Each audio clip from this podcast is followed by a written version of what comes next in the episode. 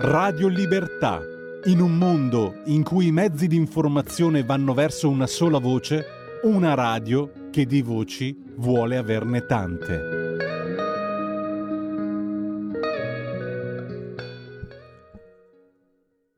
Radio Libertà vi trasmettiamo ora la prima parte del convegno Nascere e Cominciare, Donne e Lavoro, convegno organizzato da Tempi. Buon ascolto e buona visione anche per chi ci segue sul canale 252. Buonasera a tutti, faccio una brevissima in- introduzione e poi cominciamo i lavori che eh, i nostri relatori ci hanno promesso saranno assolutamente nei tempi. Ringraziamo la ministra Roccella eh, di essere qua.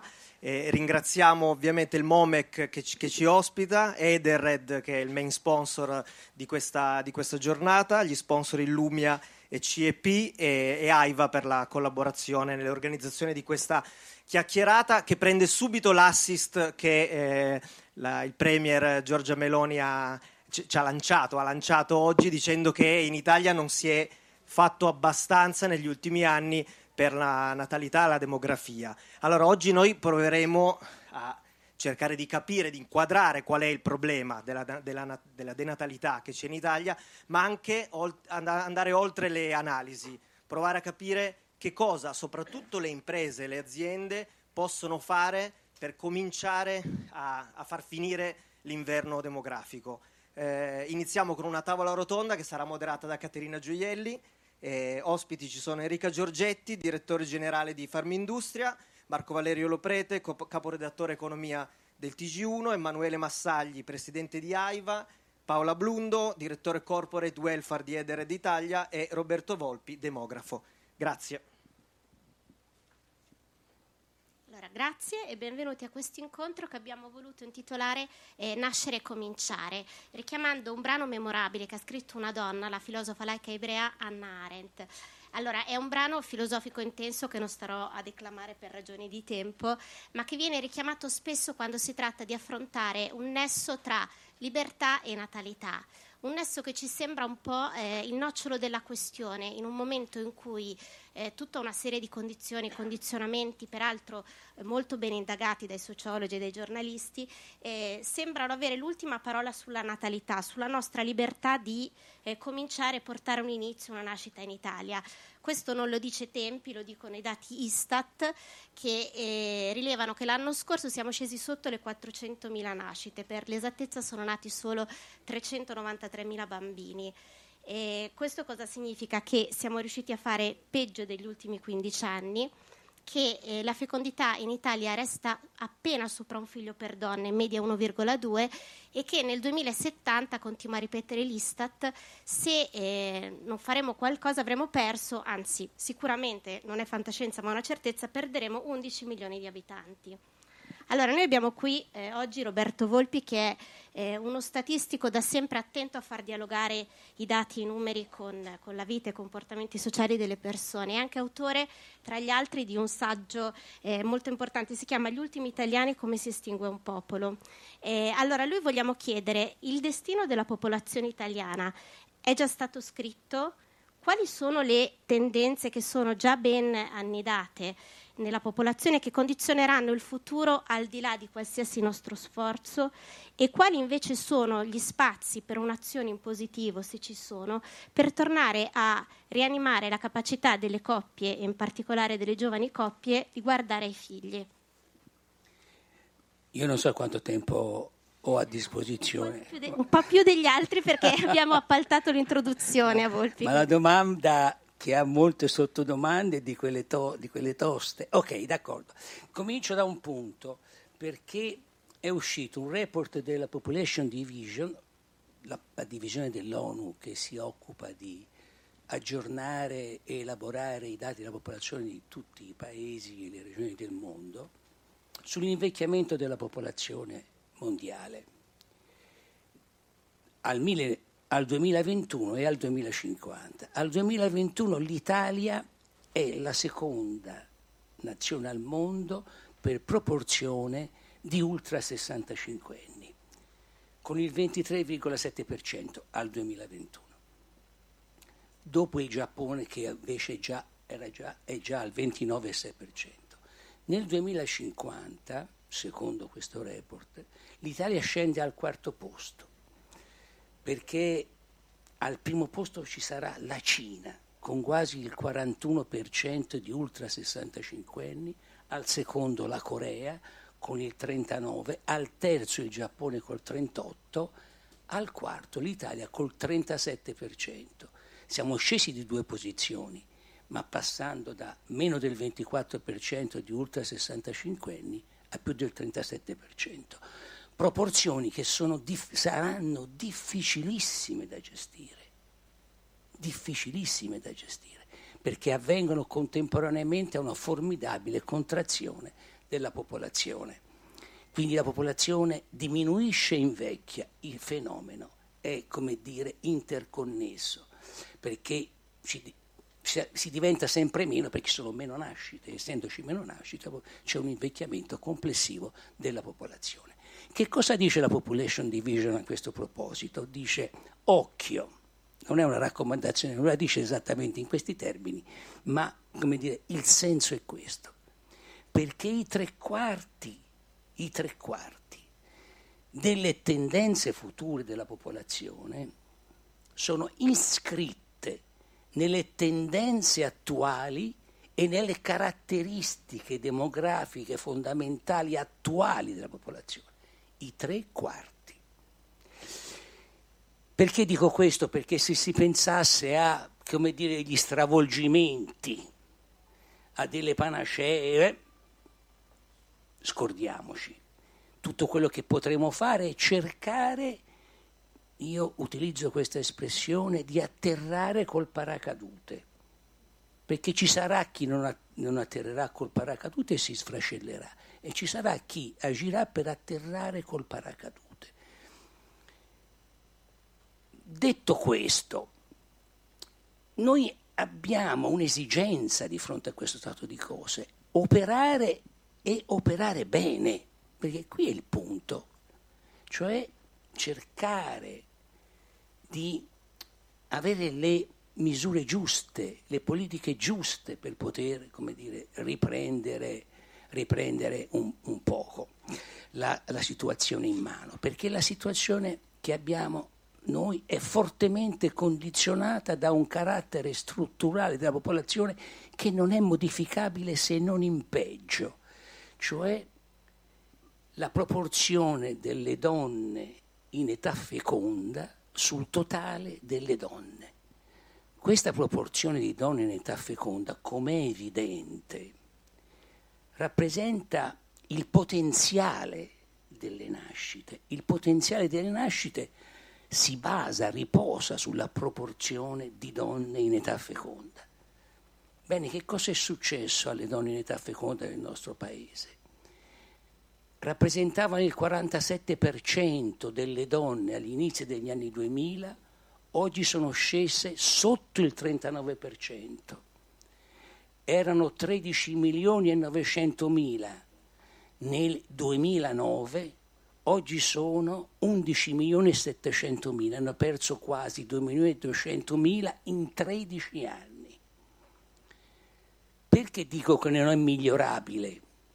perché entrano poche donne in relazione alla denatalità, alla denatalità e ne escono molte perché escono le cinquantenni le cinquantenni del, del 2075 sono molte, mentre ne entrano poche, quindi si restringe, si restringerà ancora. Quest'anno si stima che perderemo altre 170.000 unità nella popolazione in età feconda. Questo è il quadro ed è drammatico. Di fronte a questo quadro noi abbiamo una sola possibilità di invertire la rotta, una sola possibilità, fare in modo che le in età feconda, in età giovani, costituiscano al più presto, formino al più presto delle coppie. Questa è è su questo che dobbiamo agire, fare in modo da spingere queste donne a formare delle coppie. Perché noi abbiamo, ed ecco l'altro elemento tragico, una caduta della nuzialità stupefacente. Noi siamo all'ultimo posto, l'Italia è all'ultimo posto in Europa per quoziente di nuzialità. Quindi ha perso un visibilio di matrimoni nel tempo che non sono stati compensati da un aumento delle coppie di fatto come in altri paesi del nord Europa, dell'Europa continentale. Quindi noi abbiamo un deficit di coppie, specialmente di coppie giovani, spaventoso. Questo è centrale e su questo bisogna agire. Su questo bisogna...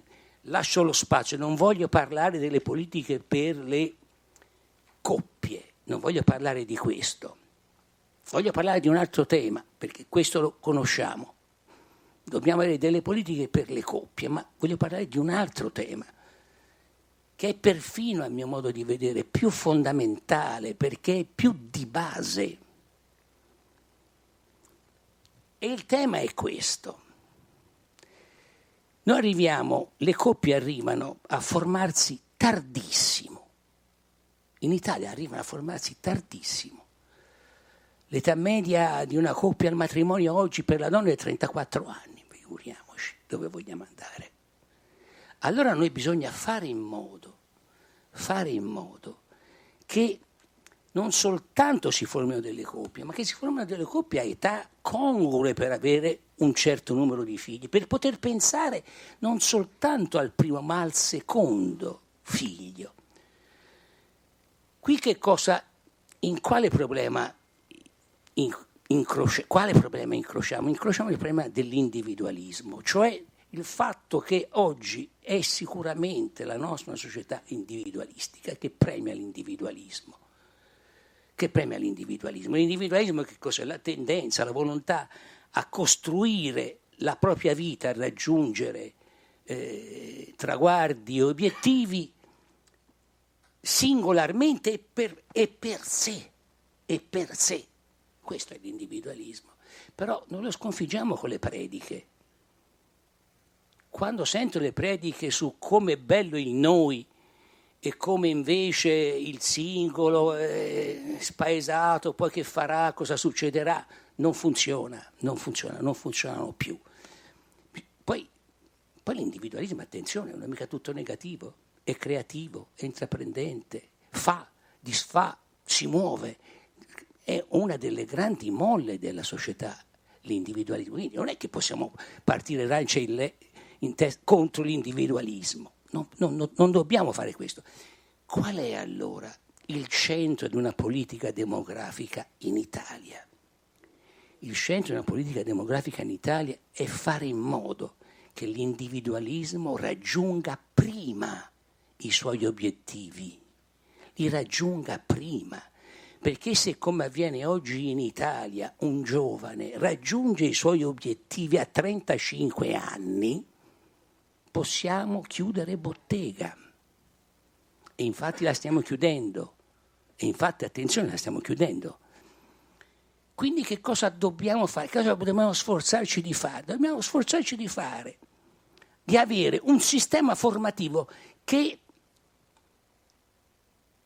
fa uscire dalla sua fucina giovani che possono entrare nel mondo del lavoro e delle professioni non a 30 anni, ma a 23-24 anni, come succede in altri paesi, ma è mai possibile che se in America si, si entra negli studi di, di, di, degli avvocati a 23 anni, in Italia a 30 anni non si riesca a, a, a fare questo? Cioè, ci sono cose da correggere profondamente e ne dico due.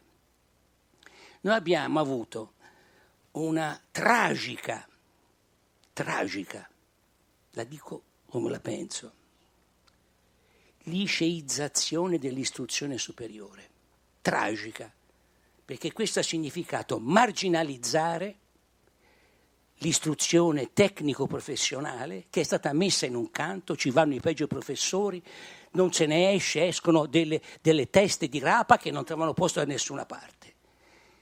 Il che succede nel paese col, col più alto livello di artigianato, con del made in Italy, con le lavorazioni più eh, migliori, la moda, il turismo, cioè è, è, totalmente, è totalmente fuori dal mondo una, una tendenza di questo tipo. L'altra tendenza che abbiamo sbagliato, rispetto alla quale bisognerà tornare indietro, noi avevamo fatto una buona intuizione, le due lauree, la laurea triennale e la laurea magistrale. Ma abbiamo lasciato naufragare la laurea, la laurea triennale, che doveva essere quella che culturalmente professionalizzante per immettere subito nel mondo del lavoro delle, a, a, posizioni, a posizioni medio-alte.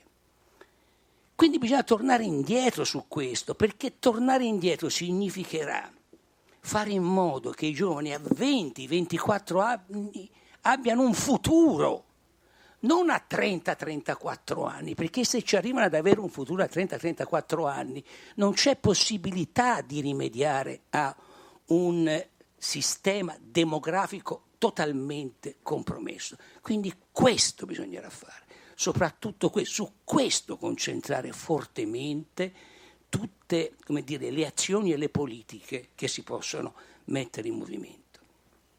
Guardate, quanti minuti ho?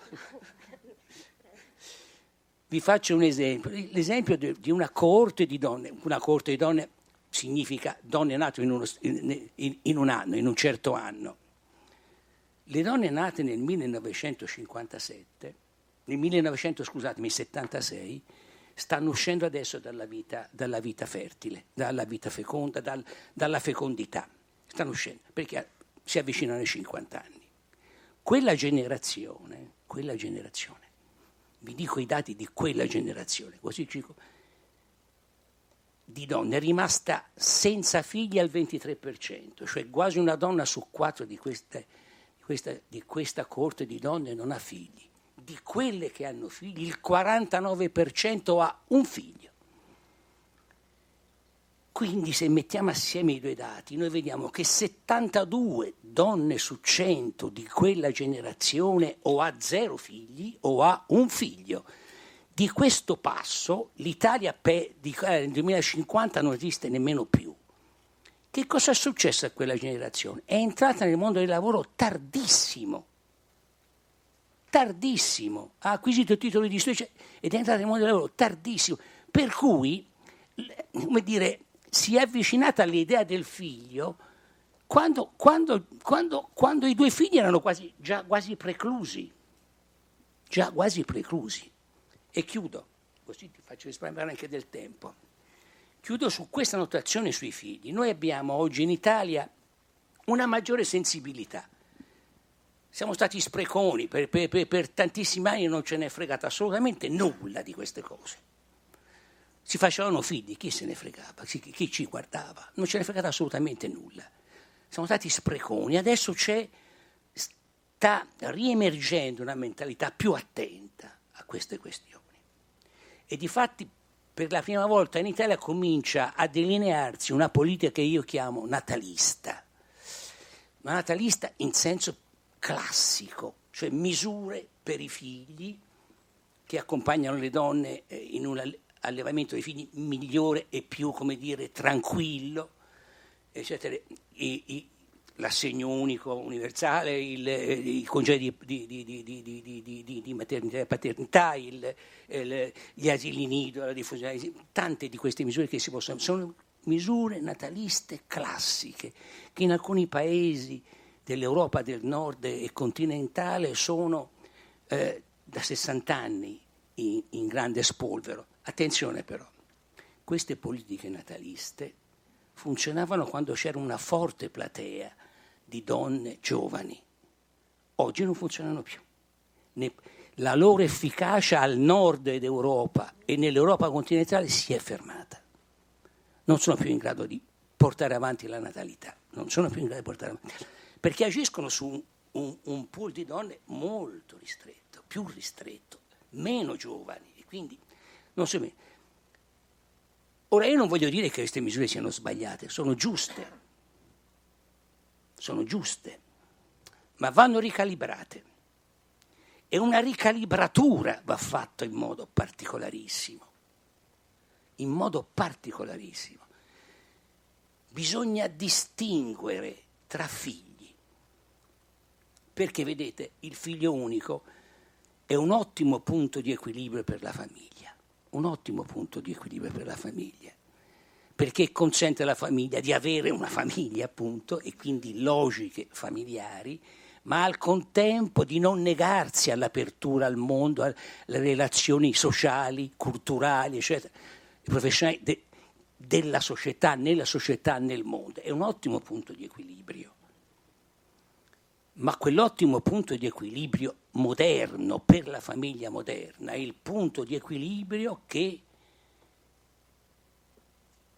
porta la società a, al, al, al, crollo nel giro di 20-30 anni. Di 20-30 anni, l'hai appena detto te. Noi, noi siamo a 1,2, pensalo a 1 e poi vediamo cosa succede con la natalità. Quindi noi dobbiamo evitare che le coppie si fermino al primo figlio. Ora, per evitare che le coppie si fermino al primo figlio, ho già detto cosa bisogna fare. Bisogna fare in modo che i percorsi formativi siano contratti, accorciati, qualificati, ridisegnati. Io ho già detto quello che, che volevo dire su questo, ma c'è un altro punto fondamentale. E qui c'è la ministra, glielo dico volentieri, poi co- spero di collaborare con la ministra. Glielo dico volentieri. Cioè noi dobbiamo premiare il secondo figlio perché è il secondo figlio che ci salva, mentre il primo figlio, mentre il figlio unico, mentre il figlio unico ci affoga, il secondo figlio è la scialuppa di salvataggio. Non possiamo premiare i figli tutti allo stesso modo, è una sciocchezza, perché si fermeranno tutti al primo e affogheremo. Dobbiamo premiare fortemente le coppie che fanno il secondo figlio, ma dico fortemente.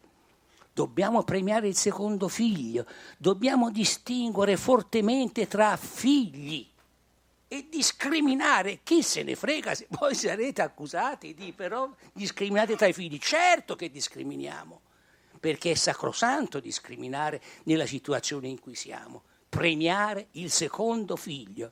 Io ho fatto un po' di calcoli, mettete un po' di soldi, io credo che possiamo per dieci anni aumentare di 5.000 nascite l'anno. Aumenteremo di, die- di 50.000 nascite in dieci anni, quando si prevede che perderemo 50.000 nascite in dieci anni. Non sarà la salvezza, non sarà la palingenesi, ma sarà quel paracadute che io dicevo e che spero che riusciremo, di cui spero di riusciremo a dotarci. Grazie.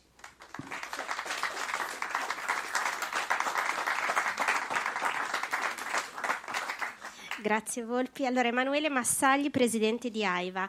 Allora, le eh, dimensioni minime della famiglia, richiamata molto bene da Volpi, eh, non, non, rappresentano solo un fattore decisivo di poche nascite, ma eh, contribuiscono anche a far sì che la società si sviluppi sempre di più in senso verticale, con la conseguente perdita di tutta una serie di reti parentali e amicali, senza le quali eh, una donna e madre eh, rischia di vivere figlio e lavoro come un out-out.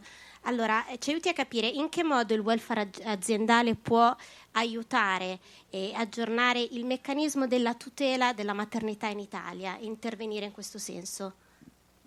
Grazie, innanzitutto grazie dell'invito. La tentazione è quella di, di prendere un'altra piega, eh, però farei un errore, eh, però eh, premetto ecco, che questi sono argomenti su cui l'aspetto culturale probabilmente pesa molto di più dell'incentivo legislativo ed economico, eh? per cui io sono sempre un po' scettico quando in modo salvifico si riconduce a iniziative più o meno ricche di natura economica o di incentivo normativo il tema della natalità perché se penso ai miei coetanei o ai ragazzi che ormai sono un po' più giovani di me, eh, vedo che non è solo questo indubbiamente il fattore di scelta e la differenza tra l'impostazione del problema da un punto di vista legislativo economico e uno culturale che il punto di vista culturale ti porta a domandarti perché io ho fatto certe scelte, quindi perché io ho deciso di fare famiglia, di fare bambini o di non farli.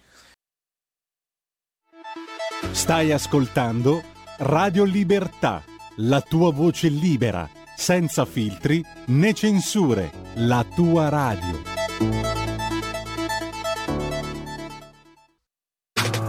Stai ascoltando Radio Libertà. La tua voce libera, senza filtri né censura. La tua radio.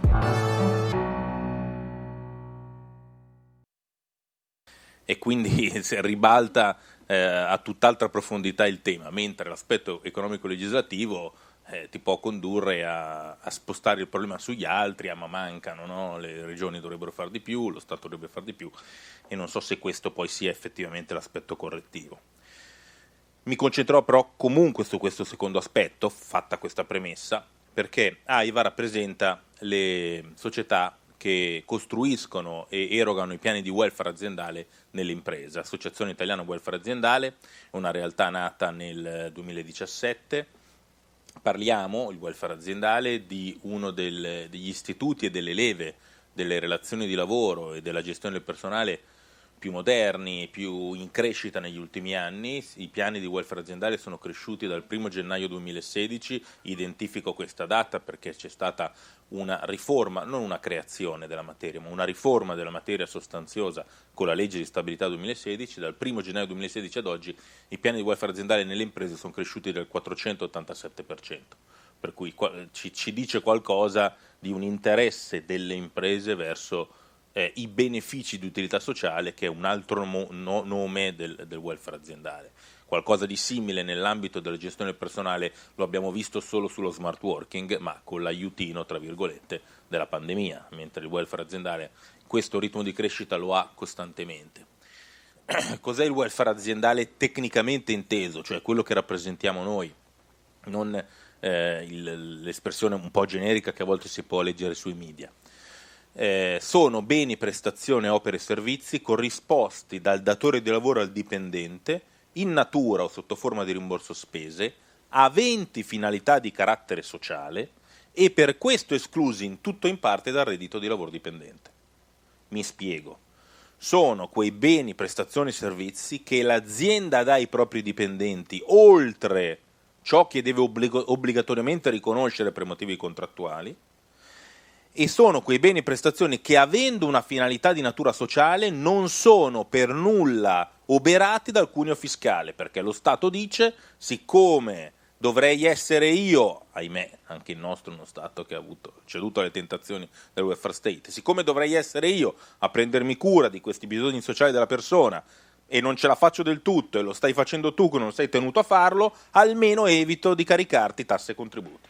Questa è la logica, quindi la finalità sociale non è innanzitutto una motivazione etica, ma è la ragione legislativa del ricco trattamento di favore riservato al welfare aziendale, cioè no tasse no contributi, che in un paese che discute spesso e un po' a sproposito di cuneo fiscale è un aiuto non di poco conto. Bene, tra i beni e servizi di, di welfare aziendale che sono elencati dal nostro legislatore da quando esiste il TWIR eh, e che sono stati appunto riformati nel, alla fine del 2015, eh, noi li troviamo molto chiaramente elencati nel testo unico delle imposte sui redditi, sia nella parte che riguarda il reddito del lavoratore sia quello del reddito dell'impresa, articolo 51 e articolo 100, in particolare l'articolo 51 contiene l'elenco dei beni e servizi identificati o delle loro finalità. Perché il legislatore è così dettagliato? Perché evidentemente la materia si può prestare ad abusi, cioè uno potrebbe incominciare a pagare con beni e servizi di welfare ciò che invece dovrebbe essere coperto di tasse di contributi. Per cui il legislatore prova a controllare la effettiva natura sociale dei beni e servizi elencandoli e ponendo alcuni vincoli che in un certo senso indirettamente la confermano, come per esempio il fatto che queste sono misure che si riconoscono a tutti i dipendenti o a categorie di dipendenti. Non sono mai misure di incentivazione ad personam, proprio perché quella sarebbe invece una soluzione economica tassata e contribuita. Tra queste, queste, misure, assistenza sanitaria integrativa, previdenza complementare, buoni pasto, eh, pagamento del trasporto pubblico locale, servizi per il badantato, long term care, polizze gravi patologie, potrei andare a lungo e probabilmente scoprireste anche alcuni elementi a cui non avete pensato, ma che sono oggi già contenuti lì e che le aziende che sono associate ad AIVA, Edered è una delle aziende fondatrici dell'associazione, eh, riescono, implementano in azienda, portano, portano, questi beni e servizi nei piani di welfare, nei panieri che i dipendenti scelgono se l'azienda decide loro di riconoscere welfare. Tra questi mi soffermo su alcuni che diciamo, si muovono nell'articolo 51,2 lettera F ed F bis, che sono rivolti alla conciliazione. Perché mi soffermo su questi? Perché Noi abbiamo una normativa, legislazione più precisamente, abbiamo una legislazione sulla difesa della maternità che è tra le migliori in Europa. Non quel, sicuramente non possiamo contestare, eh, non possiamo individuare nel motivo del non fare figli eh, in Italia la, il diritto del lavoro per quanto concerne la difesa della donna, della donna in maternità e della lavoratrice madre, perché eh, i 5 mesi di maternità obbligatoria, i 6 mesi di congedo facoltativo, più le possibilità concesse da un, da, da, da un punto di vista orario, il diritto al part-time, il diritto allo smart working, insomma la normativa costruita attorno alla difesa della maternità è piuttosto ricca. Ciò nonostante, i dati sono quelli che ha ricordato prima il dottor Volpi. Allora, cosa provo brevemente ad argomentare? Che questa normativa, pur, ripeto, eh, generosa, guardate cos'è per esempio nel Regno Unito, no? Ma, eh, o cos'è anche in Francia. Forse nei paesi scandinavi è diverso, però per motivi anche storici diversi e legislazioni diverse.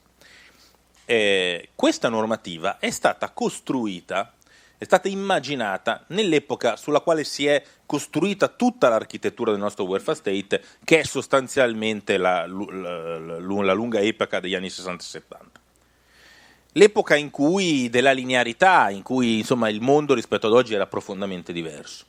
E la normativa, il diritto del lavoro in difesa della maternità è costruito sulla eh, sull'idea che si debba garantire innanzitutto alla donna, poi certo sono stati aggiunti anche i congedi per il marito, eccetera, ok, ma soprattutto la normativa nasce per garantire soprattutto alla donna reddito durante l'assenza dal lavoro.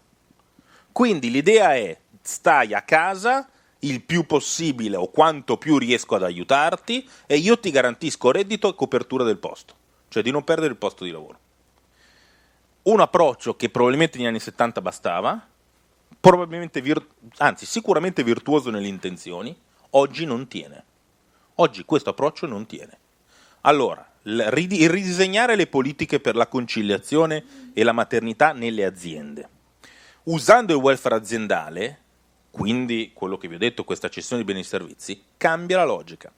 Perché quando invece che dirti stai lontano dal lavoro il più possibile, io ti garantisco il reddito, l'azienda incomincia a dire appena finito il periodo di maternità obbligatorio dove non puoi lavorare, se vuoi incominciare a rientrare, io azienda mi prendo in carico il pagamento della babysitter. Io azienda ti permetto di portare il figlio a lavoro perché costruisco un nido aziendale. Eh, io mi prendo in carico anche il familiare anziano non autosufficiente perché è previsto dal, sempre dal welfare aziendale, ti pago l'infermiero, il badante.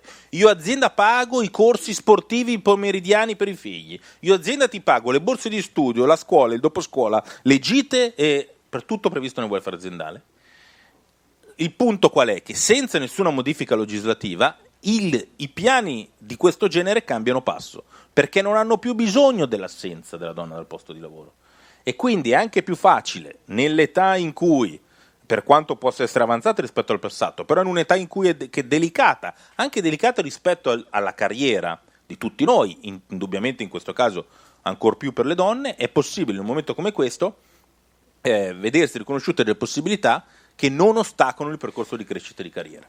Allora, quando dentro, attorno al, alla ricchezza offerta, comunque al nostro diritto del lavoro, si incominciano a innestare logiche un po' più moderne, comunque prevista la normativa, io sto parlando di qualcosa che può essere ampliato dal legislatore, ma esiste già. Non è una richiesta di qualcosa in più, si tratta di far conoscere qualcosa che esiste già. Quando nei piani si incominciano a sfruttare le possibilità eh, già previste nel nostro ordinamento, rileggendolo in una chiave moderna, un cer- non si risolverà il problema grave che è stato appena descritto, però insomma un piccolo aiuto per arrivare a quei 5.000 nati in più forse eh, ci, può, ci può arrivare.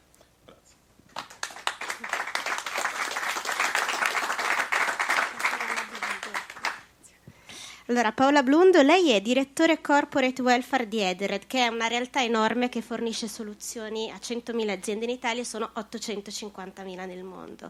Allora, il vostro lavoro è farvi partner del cliente per aiutarlo, per aiutare a bilanciare la vita lavorativa e la vita privata dei suoi dipendenti. E le chiedo, in un contesto eh, lavorativo che è profondamente mutato sul, sul, sul, soprattutto negli ultimi due anni, eh, voi che soluzioni offrite in fatto di natalità?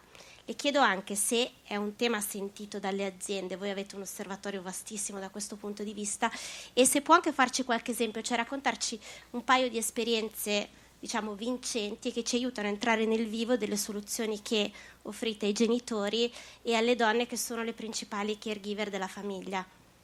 Intanto buonasera a tutti. Um, per chi non ci conosce, The Red Italia è una società che offre, appunto come stava dicendo, eh, soluzioni ai dipendenti. Ne abbiamo legate alle 100.000 aziende 2 milioni e mezzo di eh, dipendenti che tutti i giorni usano le nostre soluzioni e che a vario titolo eh, toccano quelli che sono i bisogni della vita lavorativa di tutti i giorni, dalla pausa pranzo al tempo libero, alla cura della persona, alla mobilità sostenibile.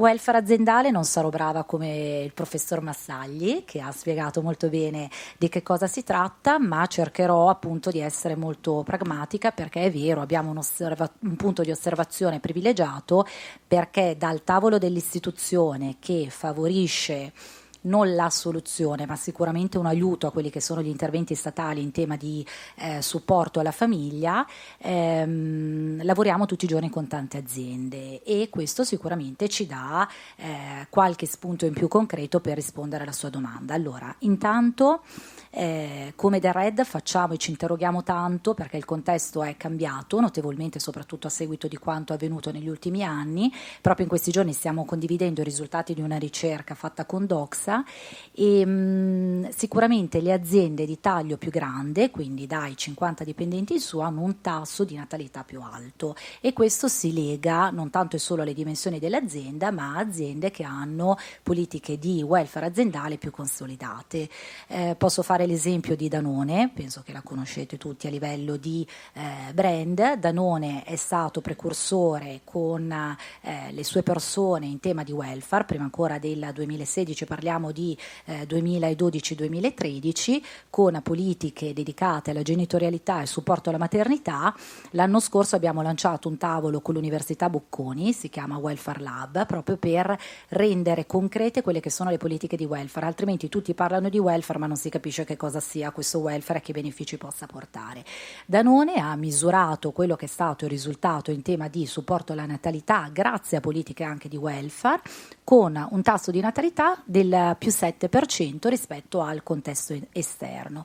E un altro dato importante che voglio condividere con voi è il rientro al 100% delle donne dopo la pausa della maternità al lavoro, perché questo forse è un altro tema, essendo io rappresentante del mondo aziendale, di cui bisogna parlare.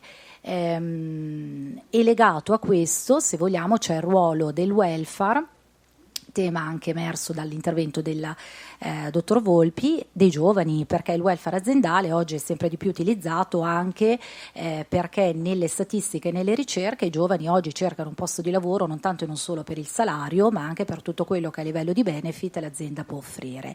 Le politiche di welfare aziendale contribuiscono anche in questo caso, non sono la soluzione, ma sicuramente aiutano, aiutano a supporto della maternità, della generalità e per attirare e ritenere le risorse migliori.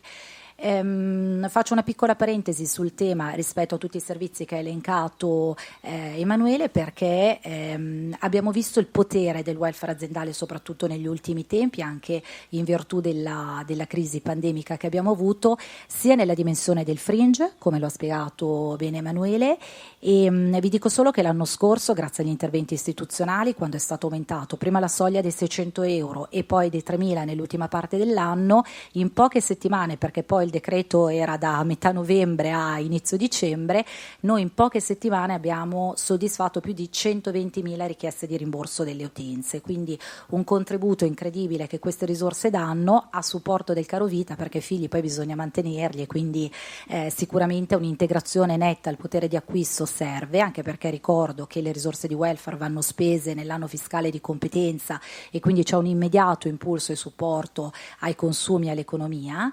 Eh, ehm, e poi tutti i temi del servizio legati, come dicevamo prima, al supporto babysitting, ai campus estivi, all'istruzione, ma anche all'assistenza eh, genitori anziani, parenti non autosufficienti, piuttosto che campus estivi e salute e tempo libero. Quindi eh, tante possibilità di scelte di supporto al mondo delle donne, ma tornando al tema del mondo delle donne, rispetto ad esempi concreti, cosa fa Edenred? Per esempio Edenred al nostro interno, visto che prima di andare a promuovere all'esterno siamo anche noi azienda con quasi 700 ormai dipendenti, eh, Edenred ha integrato al 100% la retribuzione obbligatoria durante il, la, la retribuzione al 100% durante il periodo di maternità obbligatoria e al 50% durante il periodo di maternità facoltativa. E l'altra cosa che abbiamo iniziato a fare con l'associazione Valore D, corsi di mentorship e coaching anche per le donne, soprattutto a sostegno del rientro al lavoro, perché tra la dimensione eh, ruolo donna indipendente poi mamma eh, cambiano, cambia l'organizzazione e cambia quella conciliazione tra vita personale e professionale che bisogna un attimo ridisegnare. E le politiche di welfare anche in questo caso possono aiutare, ma possono aiutare e poi finisco l'intervento intervento anche parlando di un concetto di welfare aziendale a 360 gradi che mi piace eh, sottolineare. Dall'anno scorso eh, è stata introdotta la possibilità di certificare per le aziende ehm, la parità di genere e considero questo, noi ne stiamo facendo, eh, stiamo supportando in ogni dove, in ogni come la comunicazione perché le politiche di welfare aziendale, sempre stando a ricerche anche che abbiamo su un panel osservatorio welfare di Ederred a 4.000 aziende, 700.000 beneficiari, eh, un piano di welfare di valore promuove anche una cultura aziendale tesa alla parità di genere e questo è fondamentale se si vuole poi promuovere anche le opportunità e il percorso professionale di crescita delle donne. Questo per dire che anche del RED ha iniziato con la certificazione di uguaglianza di genere, ci stiamo preparando per ehm, ottenere l'UNI PDR 125 2022, spero di averla detta bene, con una preghiera perché per le istituzioni sia poi semplice fare, attuare tutto quello che di buono eh, le istituzioni promuovono, perché poi dall'altra parte ci sono esseri umani, organizzazioni più o meno complesse che devono mettere in campo, però c'è tantissima in questo momento predisposizione a mettere in campo politiche di supporto. Io ho finito.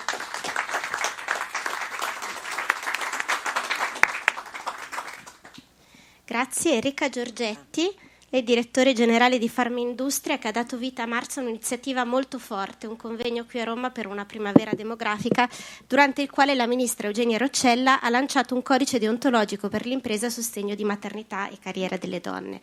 Cosa ci dice allora l'esperienza delle aziende associate in Farmindustria sul piano delle donne e della natalità e che cosa può fare un'associazione per aiutare a creare un ambiente favorevole alla famiglia?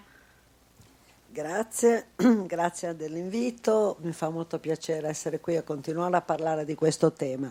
Uh, questo tema um, Farmindustria l'ha messo sotto osservazione già l'anno scorso, non, quindi quest'anno al primo marzo è stata la seconda diciamo, edizione uh, e siamo quindi tornati sul tema che avevamo lanciato lo scorso anno dopo un primo allarme appunto del, uh, dell'Istat sulla, sul tema della, della, demografia.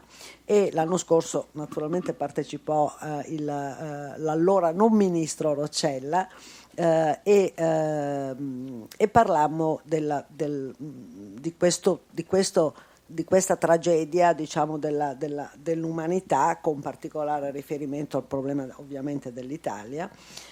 E um, e il nostro convegno cadde assolutamente nel vuoto, cioè non ci fu nessuna mm, diciamo anche dal punto di vista della comunicazione eh, um, rimanemmo piuttosto diciamo sconcertati perché era il tema del momento.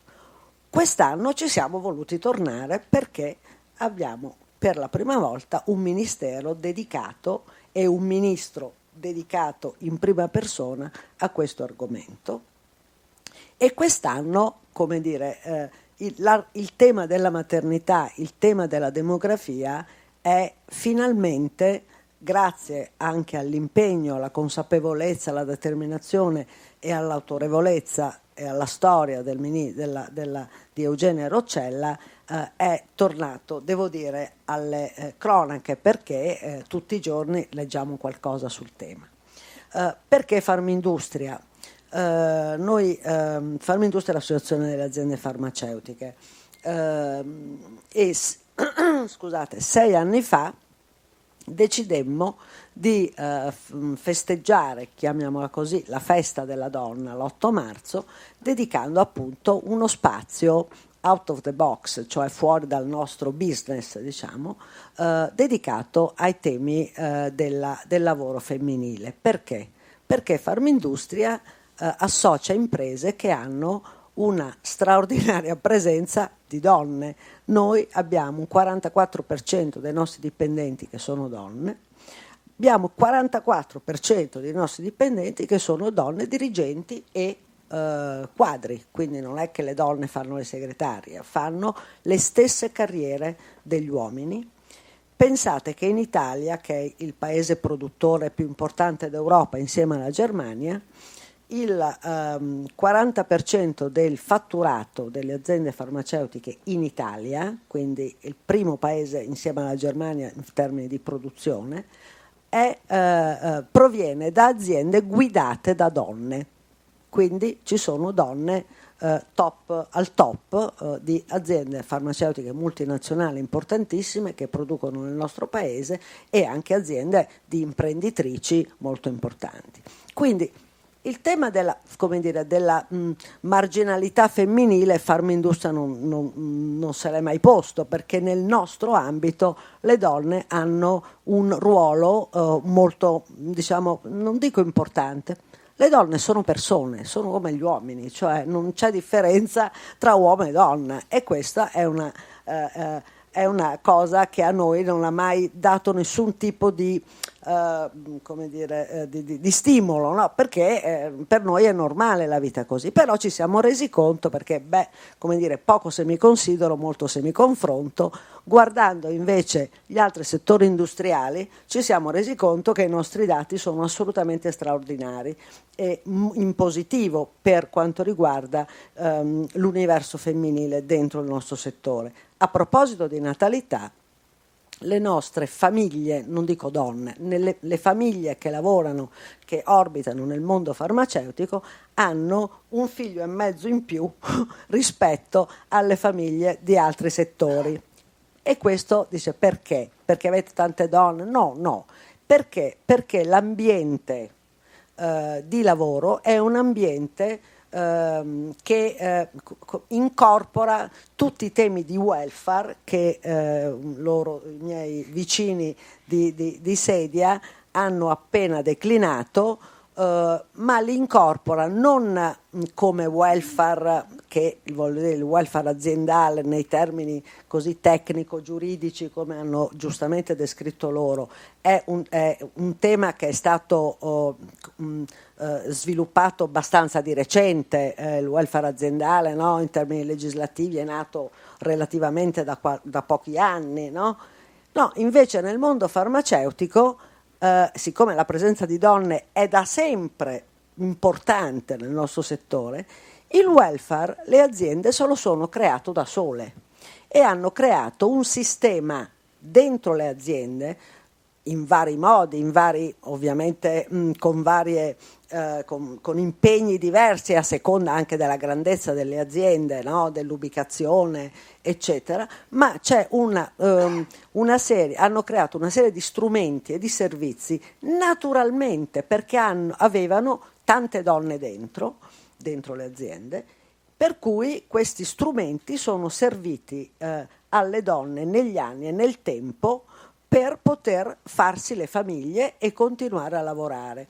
Tra l'altro un altro dato molto secondo me significativo è che pur avendo noi tante donne, pur avendo noi tanti figli rispetto agli altri settori, molto più figli, noi abbiamo un grado di fidelizzazione dei dipendenti molto più alto di tutti gli altri settori. Quindi vuol dire che le donne e gli uomini, ma le donne che so, i figli poi alla fine li gestiscono più le donne, si sa, Ehm, anche se ci sono i congedi anche per i mariti, eccetera, o per, o per i padri in generale, eh, mh, mm, mm, vuol dire che eh, le donne avevano trovato un, hanno trovato e continuano a trovare un contesto eh, assolutamente di, di, di, di grandissima um, utilità e di supporto. Faccio degli esempi molto banali. Gli asili nido. Chi le aziende che, potevano, che possono permettersi di avere l'asilo nido dentro diciamo, lo, l'area aziendale ovviamente hanno danno questa opportunità. Quelle che non ce l'hanno magari fanno delle, degli accordi con gli asili nido intorno, intorno al, alla sede di lavoro. Un'altra cosa banale, la mensa aziendale. È possibile in moltissime aziende eh, e ho dei casi di aziende importantissime anche qua nel Lazio, multinazionali, eccetera, ti danno la possibilità di portarti a casa la cena. Quindi tu arrivi a casa con, con, questo, con diciamo, il, mangiare già preparato. Eh, hanno tutti una serie di servizi di assist- che sono le cose tipiche che fa una donna, la lavanderia, il calzolaio, eh, la sarta, tutte queste cose qui sono organizzate dalle aziende. Ovviamente queste cose hanno un costo per le aziende. Ne sono, noi ne siamo consapevoli. Quindi noi quando abbiamo iniziato eh, questo percorso sei anni fa per mettere, mh, così, mettere in chiaro e portare un, un, un benchmark positivo, questo noi vogliamo fare, non vogliamo vantarci, vogliamo dire se, se, se si vuole, si può, nelle forme e nei modi che eh, ogni eh, imprenditore può, può, trovare o può ritenere utile. Teniamo anche presente che noi abbiamo un, un sistema di relazioni industriali molto buono, abbiamo un contratto chimico-farmaceutico molto buono, molto vocato al welfare e alle, mh, ad esempio alla uh, previdenza integrativa, sanità integrativa, abbiamo dei fondi bilaterali che sono molto um, diciamo generosi rispetto forse ad altri uh, di altri settori. Quindi abbiamo proprio un, un ambiente co- favorevole e votato alla, mh, anche alla fidelizzazione delle persone, perché poi alla fine l'imprenditore a questo tiene, tiene alla fidelizzazione delle persone.